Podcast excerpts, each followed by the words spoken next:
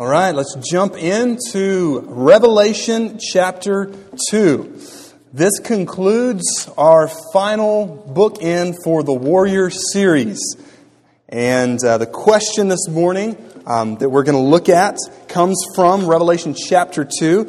We've been in what book? Somebody tell me. Book of Ephesians. That's more than a couple. Good job. That's always a scary thing if you ask that as a pastor, but you guys did great. All right, so here's what I did. When we're going through the book of Ephesians, I kind of wondered, okay, what else about this church at Ephesus is mentioned in the Bible? And this is actually here in Revelation chapter 2, the final place we see the church at Ephesus mentioned in the Bible. All right, so this is kind of to fast forward 30 or 40-ish years into the future of this church that God allowed the Apostle Paul to plant through his teaching. But before we do that, I told the church the previous Wednesday and then last Sunday to speak for just a few moments this morning on Christianity and the death of Osama Bin Laden. If you have a pencil or a pen,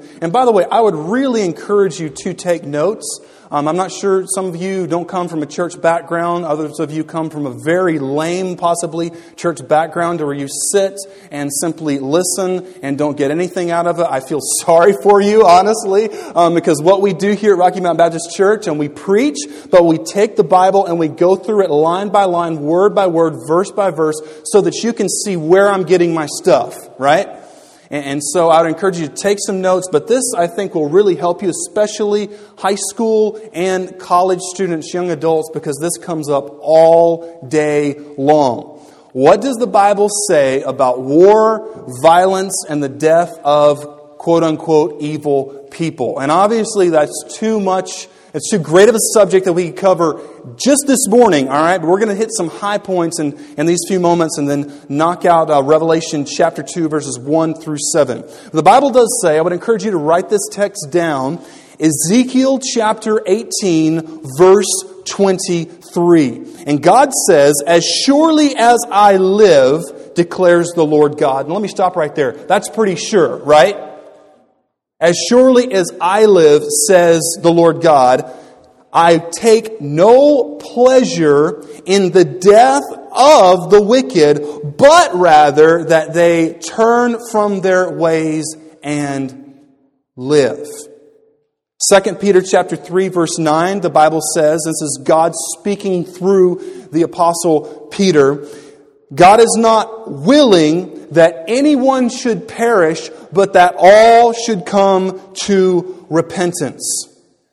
And we know that outside of Jesus, there is no salvation. And unless something really supernatural happened to Osama bin Laden right before the seal showed up, he lived his life in rejection of Christ, serving a God who is not the God of the Bible and is not real. The second that bullet took his life,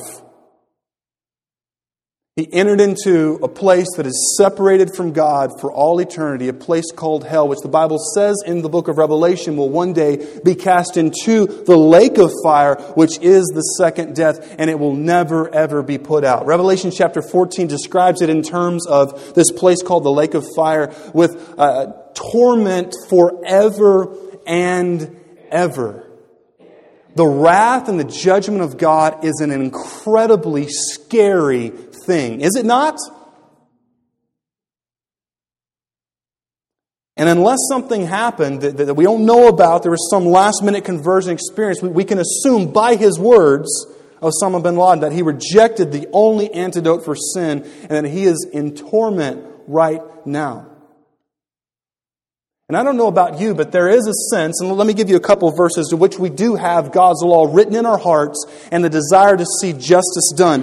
One of these basic concepts is from Proverbs chapter 26, verse 27. It says that he who digs a pit will fall into it.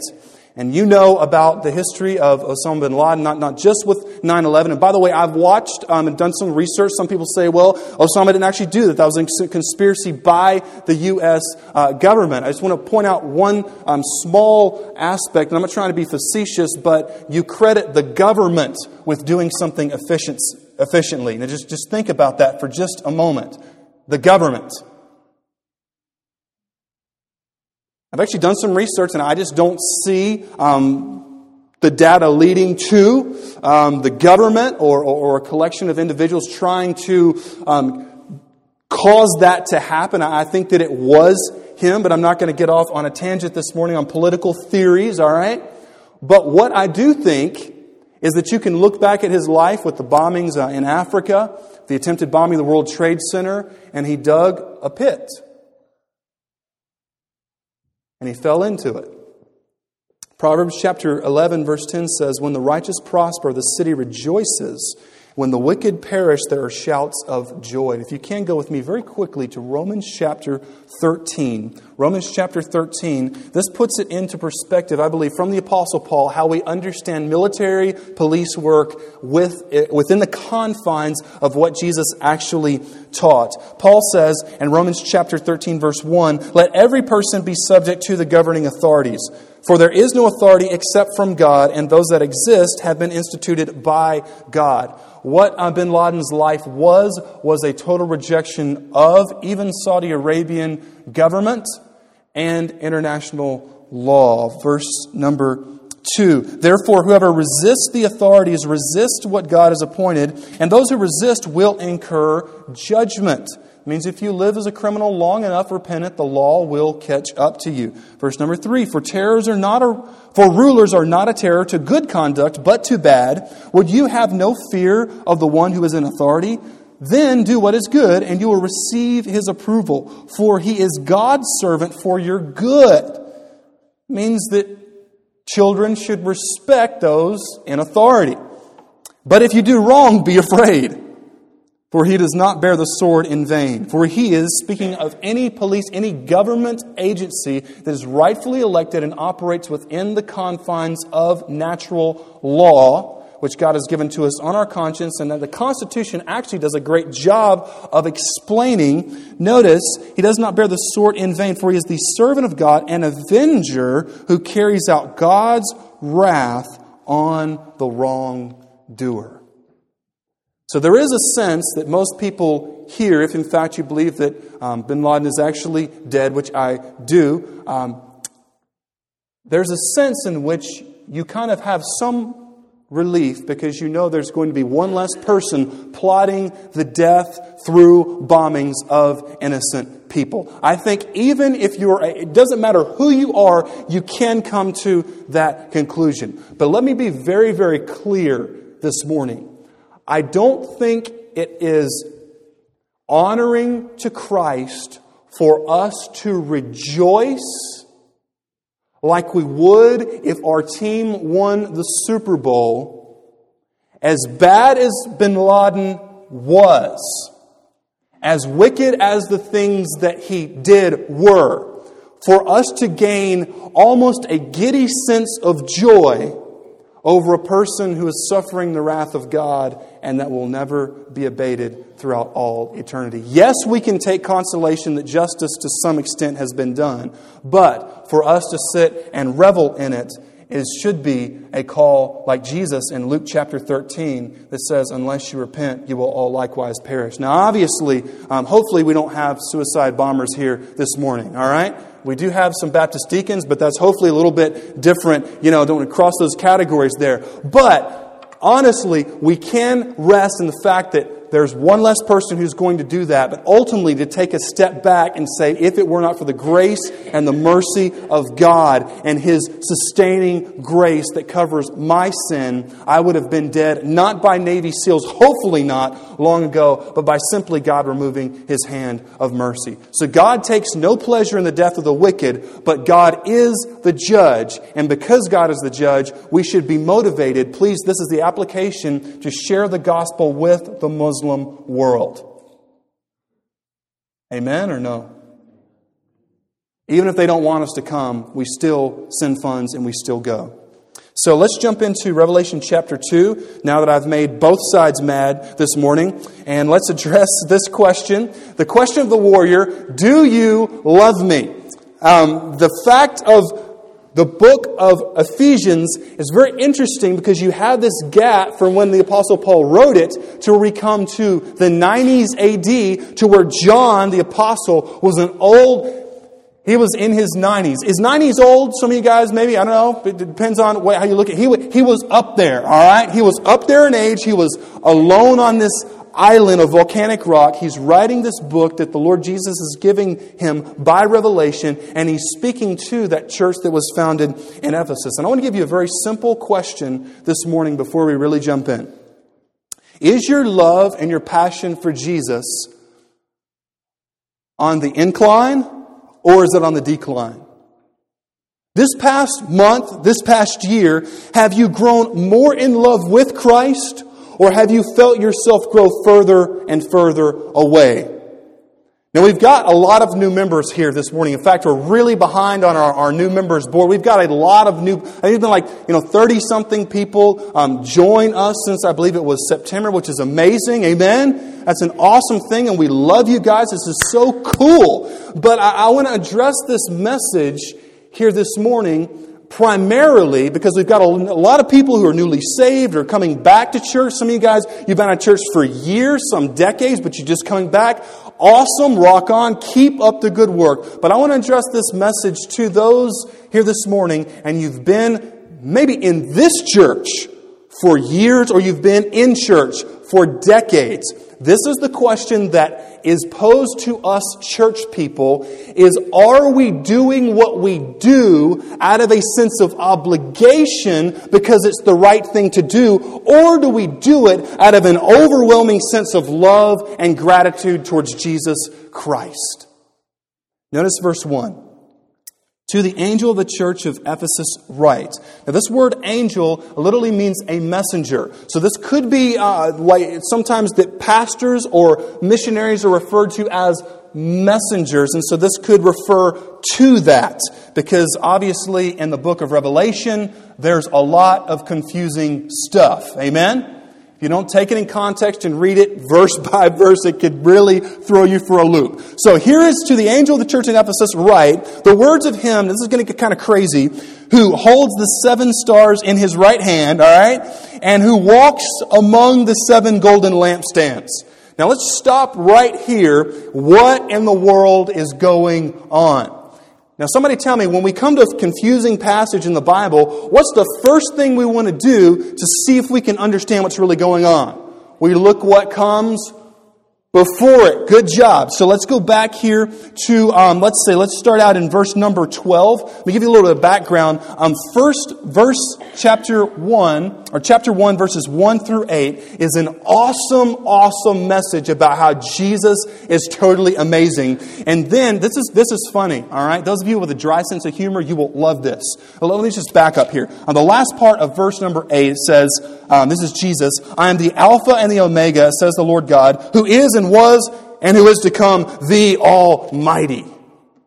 Verse 9, I, John, y'all catch that?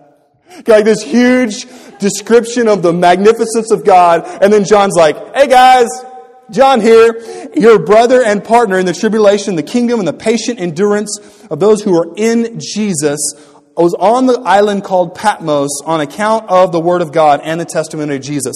So he's there, he's in prison, and then all of a sudden in verse 12 he says, I turned to see the voice that was speaking to me, and on turning I saw seven golden lampstands, in the midst, verse 13, of the lampstands, one like a son of man, clothed with, notice the description here, a long robe, and with a golden sash around his chest. The hairs of his head were white, like white wool, not gray, like white wool, like snow. His eyes, this is kind of freaky, were like a flame of fire. His feet were burnished bronze, refined in a furnace, and his voice was like the roar of many waters. This refers to Jesus' hair. The picture here, the symbolism, is that Jesus is perfectly pure. There is no sin within him. And then his eyes are a flame of fire. He sees everything. It's like Superman X-ray vision on steroids. His feet were burnished bronze. That means that there's nothing that can stand before Jesus when his foot comes down. And his voice was like the roar of many waters. That means when Jesus speaks, the world stops. There's a point made in our Bible study this morning that God is totally and absolutely in control. Amen? Like, God does not ask for our opinion. God does what He does because He is who He is. And this is speaking of the magnificence and the power of God's Word. And then, in verse number 16, in His right hand He's held seven stars. This is speaking of the churches, the seven apostolic churches. And from his mouth, this is kind of weird, came a sharp two-edged sword. Speaking that when Jesus speaks the word of God, remember we had our armor up here, right? The sword symbolized the what? The Word of God. When Jesus speaks, it is His Word. And it is the sword that cuts into our soul and kills our sin. And His face was like the sun, shining in full strength. You're in a jail cell, and you just saw that. Notice what verse 17 says. When I saw Him, I fell at His feet as though dead. I mean, it was so amazing that he fell down like almost in a comatose state. You ever see those shows about angels? You ever see the angel shows, right? Angel shows. I've got my family angel, and we give it some bread and water, and that's our angel. It's not an angel. Every time you see an angel or Jesus appear to a person in the Bible, it's such an overwhelming, almost a freakishly scary experience that they fall on their face and they actually think they're going to die.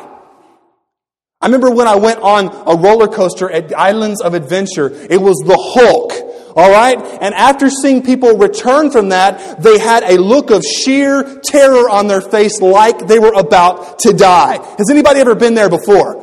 Right? Okay, you've got your friend, they don't really like roller coasters. You're like, go ahead and come on with it. It's not going to be that bad. And you're thinking in my mind, I am a liar, liar, pants on fire. And they get on there and they're screaming, and it's just awesome. But think about the scaredest you've ever been. And that's of a prospect of dying or an animal or someone plays a prank on you. They hide behind a door or they get a rubber snake and they put it underneath your car. The seat in the... I'm giving you guys ideas. Pranksters are like, I'm taking notes, brother. Taking notes. However scared you have ever been, think of how much that fear would be magnified if you had a vision and experience with the very person of Jesus Christ in His resurrected and His glorified body. Notice what Jesus says halfway through verse 17. But, right, so here's John thinking he's about to die, but this is so cool. But he laid his right hand on me, saying, I love this, saying, fear what? Fear not. I am the first and the last and the living one. Check this out. Little clause. I died. Stop right there. How many of you have seen the movie or the show Lost? Anybody in here? Lost, okay. If you've never seen that, don't start. You will lose literally a month of your life. All right, it's the greatest show ever produced in the history of the world, but under pastoral authority, do not do it because you will lose your job and you will lose everything in your life. It's a terrible thing. But towards the end of the show, Jack Shepherd realized looking back, I'm not going to try to get into Lost because we'd be here until next year, but it's just an incredible job of acting they did, and he realized that he had actually died. And it just at that point, just incredible, Matthew Shepard, the actor, Matthew Fox, he broke down and he said, I died. And his dad was there. He grabbed a hold of his dad. His dad embraced him. And it was just like he was saying to himself because he couldn't believe the horror of what it means to die. Like actually die.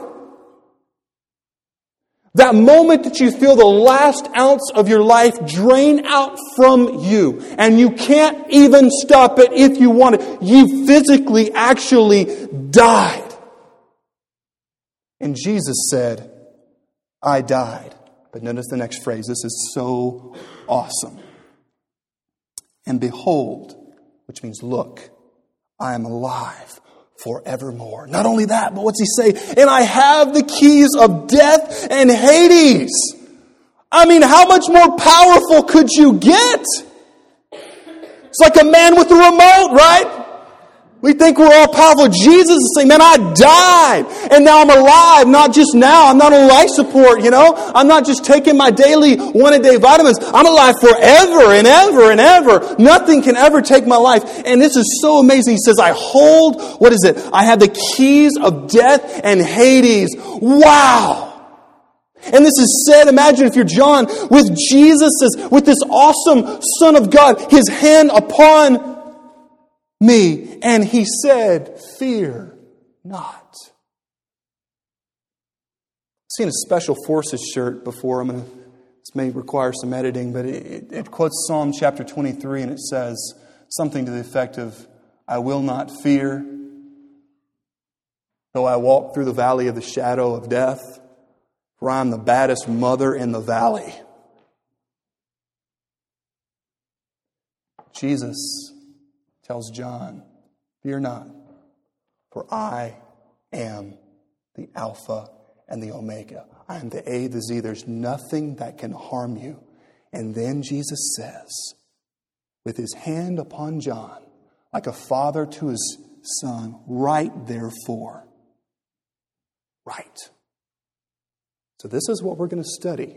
This massively amazing and loving and patient God who says write. Notice what He says to write. This is in verse 1 to the church at Ephesus. Verse 2. I know your works, your toil, and your patient endurance. That means being on a committee in a Baptist church. That's in the Greek somewhere. I'm just kidding for some of you guys. Like, really? And how you cannot bear with those who are evil, but have tested those who call themselves apostles and are not, and found them to be false. I know you are enduring patiently and bearing up for my name's sake. You have not grown weary. Verse 4, but I have this against you, that you have abandoned the love that you had at first. Remember, therefore, from where you have fallen. Repent and do the works you did at first. If not, I will come to you and remove your lampstand from its place unless you repent. Yet this you have. You hate the works. Notice it says the works, not the person. You hate the works of the Nicolaitans. We're going to break that down, what that means. Which I also hate. Verse 7, he who has an ear, let him hear what the Spirit says to the churches. To the one who conquers, I will grant to eat of the tree of life, which is in the paradise of God. And this is to a church that had been saved out of amazing and incredibly dark Satanism, witchcraft. It was even so crazy that in Acts chapter 19, Paul was preaching in this place called Ephesus, to where Jesus is writing 2 years later. And Paul's preaching was so effective, they had like this guild for you gamers. A guild of idol manufacturers. And they would sell these idols. Well, people were actually turning to worship the one true God. And they weren't buying the idols. So what happened, this big riot broke out. Right? Like world's wildest police videos in Ephesus. Okay? First century. They actually bring Paul from this huge group. He's actually almost going to get killed by a mob. What a bad way to go. Right? I mean, you're down there on the bottom of a mob. You're like, is it going to be a foot to the face? Is it going to be somebody fall? I mean, come on. It was a terrible, crazy thing. And he actually barely escaped with his life. And then in Acts chapter 19, people there were being healed of demonic spirits. Like people were being demon possessed. It was crazy. If you want to hear more about that, we covered that in one of our messages through the book of Ephesians. But there were these 7 sons of a guy named Sceva. And just right off, doesn't that sound kind of shady? We are the 7 sons of Sceva. Like, they just sound shady, you know what I'm saying? These guys actually saw Paul and the guys casting out demons, so they're like, man, that is so cool. This guy's better than Chris Angel, right? So we're going to go try to do the same type of thing. So they go and they find this guy, this guy who's demon-possessed, and they go in thinking that it's some kind of a show, and they try to cast out the demon, and guess what the demon-possessed dude does? He beats literally their pants off of them. He beats them all to where they leave the house bleeding and naked.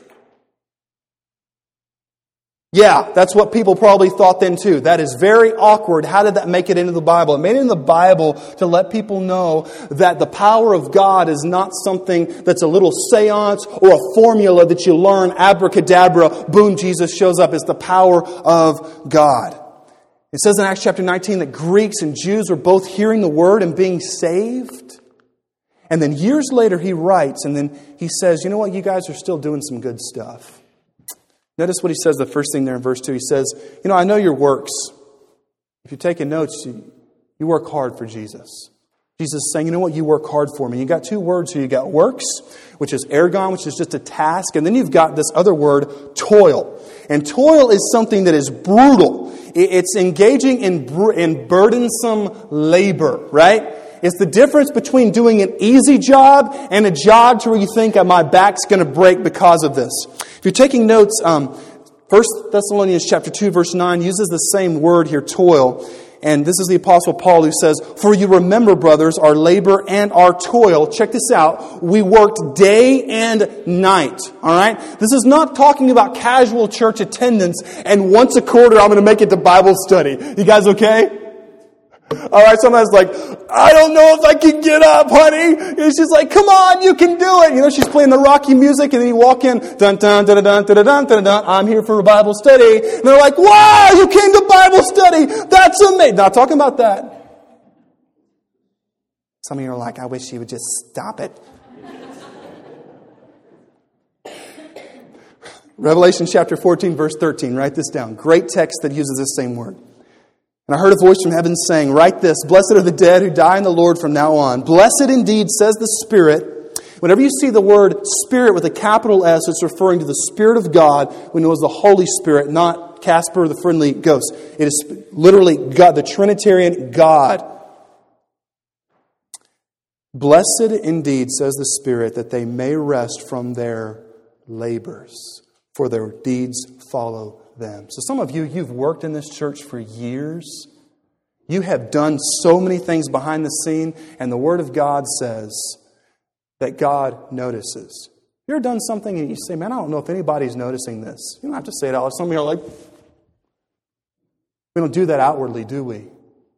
Sometimes you say, man, does the Lord notice that I'm doing this? He notices. And it says that their works follow after them. That means that there's going to be a steel chain through all the things that you've done for Jesus out of the right motive that will follow you into heaven, and one day we'll lay every crown that we have before the feet of Jesus. So Jesus is saying, man, you guys are doing great. You've got, you're working and you're toiling, and notice the other phrase there in verse number 2, and you're patient in endurance, and also in verse 3. And I know, the beginning of verse 3, I know you are enduring patiently, bearing up for my name's sake, and have not grown weary. What's going on here is he's saying, you know what? You guys are soldiers for me. These soldiers for Jesus as opposed to mercenaries who church hop. And I'm about to get into a lot of trouble, but I love you guys, so we'll just go ahead and speak truth anyway. What we have, especially in the South, we have numerous people who hop from church to church to church to church to church. And their criteria for that is, I want to find a church that is right for me. I want to find a church to where I am happy and I am fed. If you were to go back in time and talk to a first century believer, they'd have looked at you like we would look at something crawling out of a UFO, like an absolute alien. I don't know what you are. Jesus says you have endured. It doesn't say that you've been a mercenary. You say, well, I'm going to go to this church as long as my time is compensated by high-quality sermons that I deem to be good and many ways for my needs to be met. No, Jesus says that these people. He says, you guys have served me and endured. You've endured the good times and you've endured the bad times. And let me just say a word right here about preachers as well. I pray that, and I've had preachers tell me, say, Jeff, just wait and, you can go to bigger church one day and all this stuff. May God have mercy upon us. May God have mercy upon the pastors of this nation that look at churches as stepping stones. You all are not a stepping stone to me. I'm just going to level with you, okay? Heard people, reference things, say, well, Jeff, great to have you. You'd probably be gone pretty soon. I'm like, do you know about a deacon's meeting that I don't? I mean, what's good? Like, well, probably go to another church or bigger. Look, you guys are not a stepping stone. My resume is not out. I'd love to stay here for the rest of my life. I don't look at it like that. And may God have mercy upon us. And maybe that's the reason why our churches are so stinking jacked up, because we've got a bunch of money-hungry pseudo-preachers who are simply trying to get better packages so that they can, quote, provide for their families. May God have mercy upon us. And I think it's our fault that we've trained so many people to be church hoppers, because we've done the very same thing. May God have mercy upon us. I watched a debate with Sam Harris.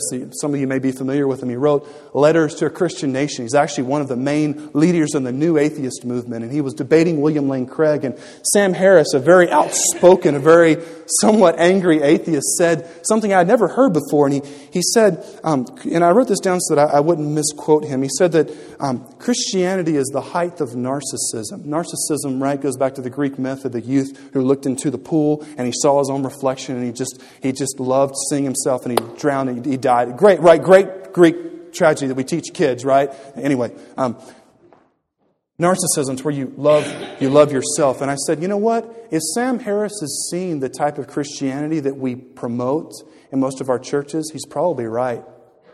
Not the Christianity of the Bible, but the Christianity that says, you know what? Christianity is about God blessing me. And for me going to church to have my needs met. And as long as God hears my prayers and helps my life, then God is good. Don't worry about all these kids who don't have supplies to go to school. Don't worry about the people in other countries who don't have clean drinking water. As long as God gives me a good 80 plus years to where I can run 5Ks the whole time and have lots of money in the bank, God, you have been good to me. Sam Harris, an atheist, is exactly right that if that is Christianity, then it is the height of narcissism. But praise God, Jesus says, you guys, talking to the Ephesians, are not that way. You've worked hard for me. I think that today, if you've been in this church for years, I want to ask you a question. Did it bother you? Did it bother you the years that you saw no one saved here? This is very gut level. This morning. This is what you're told not to do by older, wiser pastors. Did you have a problem when you saw maybe one person saved per year here? Did that cause sleepless nights? Did you leave praying? Did you leave getting ready to get with your friends that you've always come to church with for years and decades? Did it cause a sickening sense of something is wrong? Or were you simply happy because you're comfortable? And Jesus is saying, you know what, Ephesians, you guys are not like a bunch of sponges. You ever notice what happens to a sponge after a while? It becomes what? If it's old, it becomes hard and brittle, and if you just step on it, it turns to dust and it leaves. Jesus is saying, you guys are not crusty sponges, but you've been conduits for my glory to come through.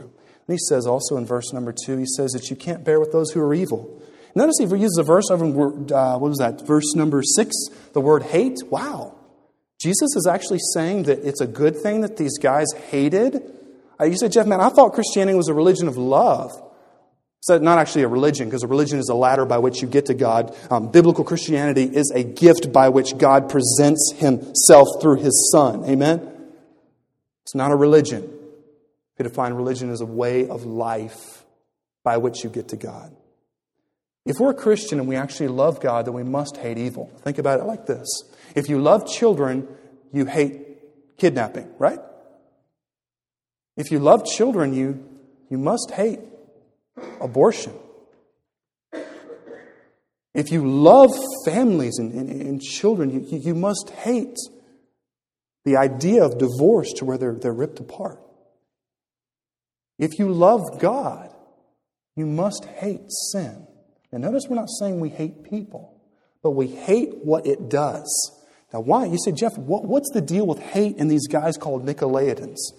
Very in a succinct way, the Nicolaitans taught that you could be saved, but go out and basically spread your wild oats and live an unchanged life.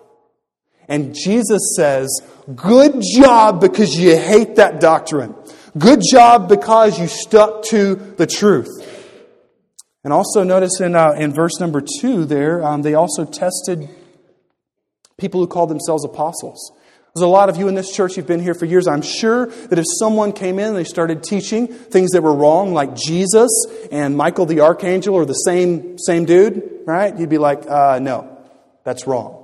Or somebody came in and taught like some people do that Jesus and Satan were one time brothers, and like Satan's like, let's kill them all and God, you sort them out. And Jesus is like, let's love them. God's like, Satan, that's a dumb plan. Jesus, that's a good plan. You'd say, no, that's not what the Bible teaches. That's error. That's wrong. Somebody came in here and started saying, you know what? Jesus is not the way, the truth, and the life. You would call them on the carpet. You'd say, man, that's not right. This is truth. What you're saying is wrong. Right? I mean, amen? Because this is authority. And you call people out who are not going according to that. So Jesus is saying, man, you guys are dead on with the truth. You guys are doctrinally pure. You've served me. But here's the con in verse 4. He says, you've lost your first love. Question. Rocky Mountain Baptist Church veterans. Have you lost your love for Jesus and you've continued to go through the motions to where it's just an empty experience? If you teach a class, is it something that you have to do, or is it something that God has put in your heart to where it spills forth when you teach the lesson? And the word here, this is one of the most interesting aspects in this passage. When he says, but I have this against you, you have abandoned, notice that word, or forsaken. That's the word that's translated all throughout the Greek Testament as forgive. Aphiemi.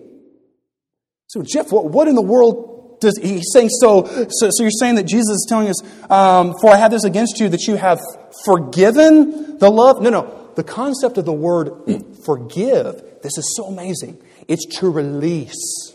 Wow. Like to cut the moorings of a ship to where it drifts away from the dock, or to release an arrow. The concept Jesus is saying, you know what? You've remained intellectually grounded on the truth, but your heart has grown far from me. In Ephesians chapter 1, verse 15, Paul says, this is the beginning of the church at Ephesus. He says, for this reason, because I have heard of your faith in Jesus Christ and your love for all of the saints. You know, sometimes people will say this about their marriage. They'll say, how's marriage going? Somebody do marriage counseling. Well, we're not cheating on each other. Awkward silence, right?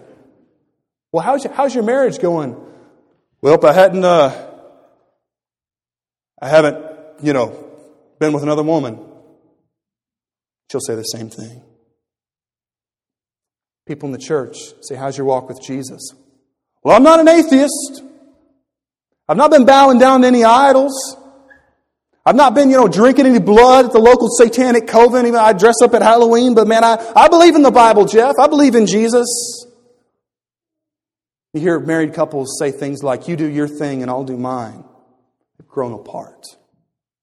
You hear the wife say something like, well, if he's at work, that means I get twice the money and less of him. Y'all have heard that one, haven't you? And hopefully that's done in a humorous way.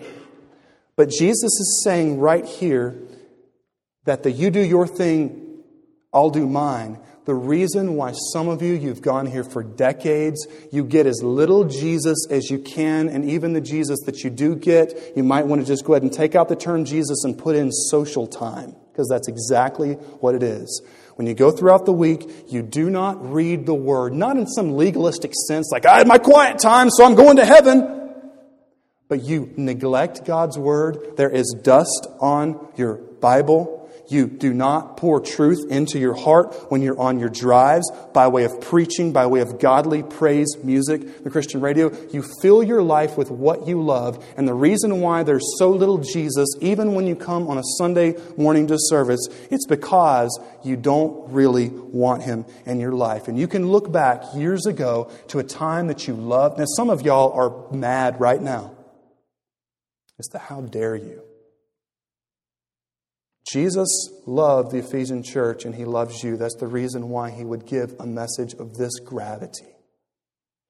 The reason why you've neglected Jesus is because you don't really have a desire for Him. But you can look back in years past, and you can look to times where you could not wait to tell people about Jesus. You witnessed to your friends. You prayed for people. You had a broken heart when people rejected the gospel. If there weren't dozens of people who came forward to get saved at the invitation, you said, why were there only 5? Why weren't there more? But today it doesn't. It's kind of like, you ever notice at a campfire, those embers, that they slowly die, and they die, and they die, and they're just a small flickering of a little bit of smoke. You say, well, Jeff, man, I'm involved in church. Okay, how many of the things are you doing in church is things that Jesus actually said to do? Is the purpose of the committee that you're on, is that committee actually, if you're the leader, is that actually doing the gospel? How many of you have shared the gospel with someone in the last month, in the last year? How many of you have been a self-starter to get involved with ministry to the least of these? I'm talking to people who've been here. How many actively financially support overseas missions? How many of you do you pray for lost people on a regular basis? Does it break your heart or does it never cross your mind? See, now, Jeff, hold on. I've never had a pastor who's really emphasized that. Well, here's what we're saying, that if we use that line of reasoning, if we stand before Jesus and He says, I've given you my word, I've shown you what I desire you to do. But we say, but Jesus, my pastor never started a committee to do that. What we're doing is we're offloading our responsibility for the gospel upon to someone else. Do you really love Jesus? And in fact, some of us, we say that we love Jesus, but He would answer back from John chapter 13, right? If you love me, why don't you obey my commands? The church that I talked to a couple of years ago, and they were next to a huge university, and I said, what are you doing to minister to this university? They said nothing. I said, well, it's got a huge international student population. Maybe, you know, something you do is just make some food and go over there and just to get to know them and invite to your house. They said, that's why we need you to come. I said, no, that's what you guys should have been doing a long time ago. Since when was it okay to say that we need a pastor to tell us to share the gospel? Don't we have God's word? And if we went back in time to Christians who have lived in the past and they know that we do what we do today, our system of church, and how few of us actually get out there and do what Jesus commanded us to do out of love, and they would have looked at us and like, how can you call yourself a Christ follower? And then sometimes we say, now, Jeff, man, I'm busy, right? I don't have time. So if we say that, you know, we're actually saying to Jesus, whatever we say, whatever the things are that we're busy with, we're saying that those things are actually more important than Jesus, aren't we? There's an article that I have. This is from the International Herald Tribune, Sunday, July 2nd, 2000. This is by a cellular geneticist, Matthew Ricard. He's a Frenchman, and he converted to Tibetan Buddhism. And here's what he said. If you say you don't have 30 minutes for meditation, that means you don't care about it. Because you can find 30 minutes for anything you truly care about. But why should you care about something? Because you see the benefit of it. And some of you, just leveling with you, is Crowd this size, there's probably a number of you, and it has been decades, if ever, that you have actually spent quality time searching the Lord through reading His Word and prayer that manifested itself by looking at the people in your life, not as jerks, not as friends, not as family members, but as people who need to be saved. And Jesus is calling us today what to do about it. Notice He says there in verse 5, remember where you've fallen from. Do you remember that time of sweet fellowship with Jesus? Said, remember and repent and do the works at first. Today, there's going to be a time to say, Jeff, man, I want to just recommit my life to Jesus Christ. I have strayed. It's a time in my life. It was February 2005. I was at a conference in Atlanta, and Danny Akin, he's now the president at Southeastern Seminary, he gave a message from the book of Revelation. I believe it was chapter 7. There were no jokes. It was just straight up Jesus. And it was just like the presence of God was there. And I'd been preaching and teaching, but I had grown away from my love for Jesus. Have you ever been there? You've been around Jesus, but that heart passion has just all but leaked out. And it was just like God did a work in my... I'm not an emotional type of dude, but I was weeping. There were people all around just standing in a Baptist church with their head, like just worship, not caring who was around. Just the presence of God was there. And Jesus is saying, to come back to me, to remember is to have an experience with me again.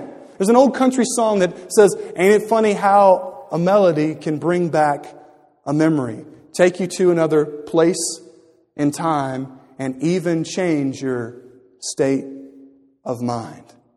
And that's exactly what happened with the story that most of us may be familiar with the story of the prodigal son. Lived his life outside of the Father's, outside of his relationship with the Father, but then when he finally came home, when he was eating what would be equivalent to us as something out of a trash can and a bathroom at a truck stop, he looked up. And he said, I'm going back to my dad. And that day, men didn't run. They walked stoically and properly. But when his father saw him coming back, his father did not pull out his checklist of all the things that you've not done. His father ran to him and embraced him and said, kill the biggest, the fattest calf, throw a party. And he put the robe on him. He put the ring of honor upon his son's hand. And his father welcomed him back. And that's the picture that God is giving to us through this passage. It's the joy of serving Jesus. And some of you, you've been involved in church for years, but you've missed the joy. You've missed the heartfelt passion by which you serve. And then there's some of you, you are dead and cold. You say, Jeff, I look back, there was never a time in which I truly desired God. And when I went to church, I was always looking for things that were wrong. Jesus is not so much calling you to return this morning, is calling you to get saved to begin with. So here's our invitation very, very clearly and very simply. If you're here today and you have been saved, but you have fallen away from the Lord, He's calling you through His Word to come back. If you have not been concerned about lost people and you missed the joy of life, come back to Jesus this morning. If you need to come pray here at the altar, you do that. If you want to just do that in your seat, just say, Lord, please do a work in my heart today and refine me and bring me back. And there's some of you who say, Jeff, man, I've never been saved. Trust Christ. We'll give you a chance to do that just here in a moment. And you can do it right now. Just place all of your faith in Him and be born again. Make church membership mean something. Amen? There's some of you who say, man, Jeff, I got saved recently and I need to come make it public. I want to get baptized. You come on. That the Father is with open arms no matter who it is. Let's pray. We have our musicians coming. If you're here, man, you say, Jeff, I need to be saved. I look back and it's nothing more than a ritual. Nothing more than a ritual. I do it because it makes my wife, husband happy, whatever. It's a good thing to do living in the South. Church thing. That is you. Call upon the name of the Lord right now. Be saved. Say, Jesus, would you save me? and for those who need to come back to Jesus. Not in terms of getting saved again, but coming back into a right fellowship with Him. Just at this time, just say, God, I repent. And beg upon His mercy to give you that joy back that you once had. Father, we ask that you would take this very tense time that we're all in right now. Many of us, this is an awkward time.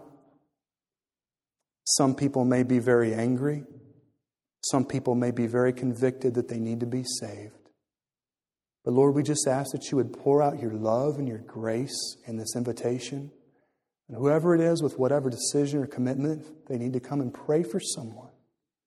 Or they need to make something public in front of this group of believers. Father, we ask that you would just pour out your mercy and help us to know that we can never go so far away from you that you will not receive us back, and that you're waiting with open arms.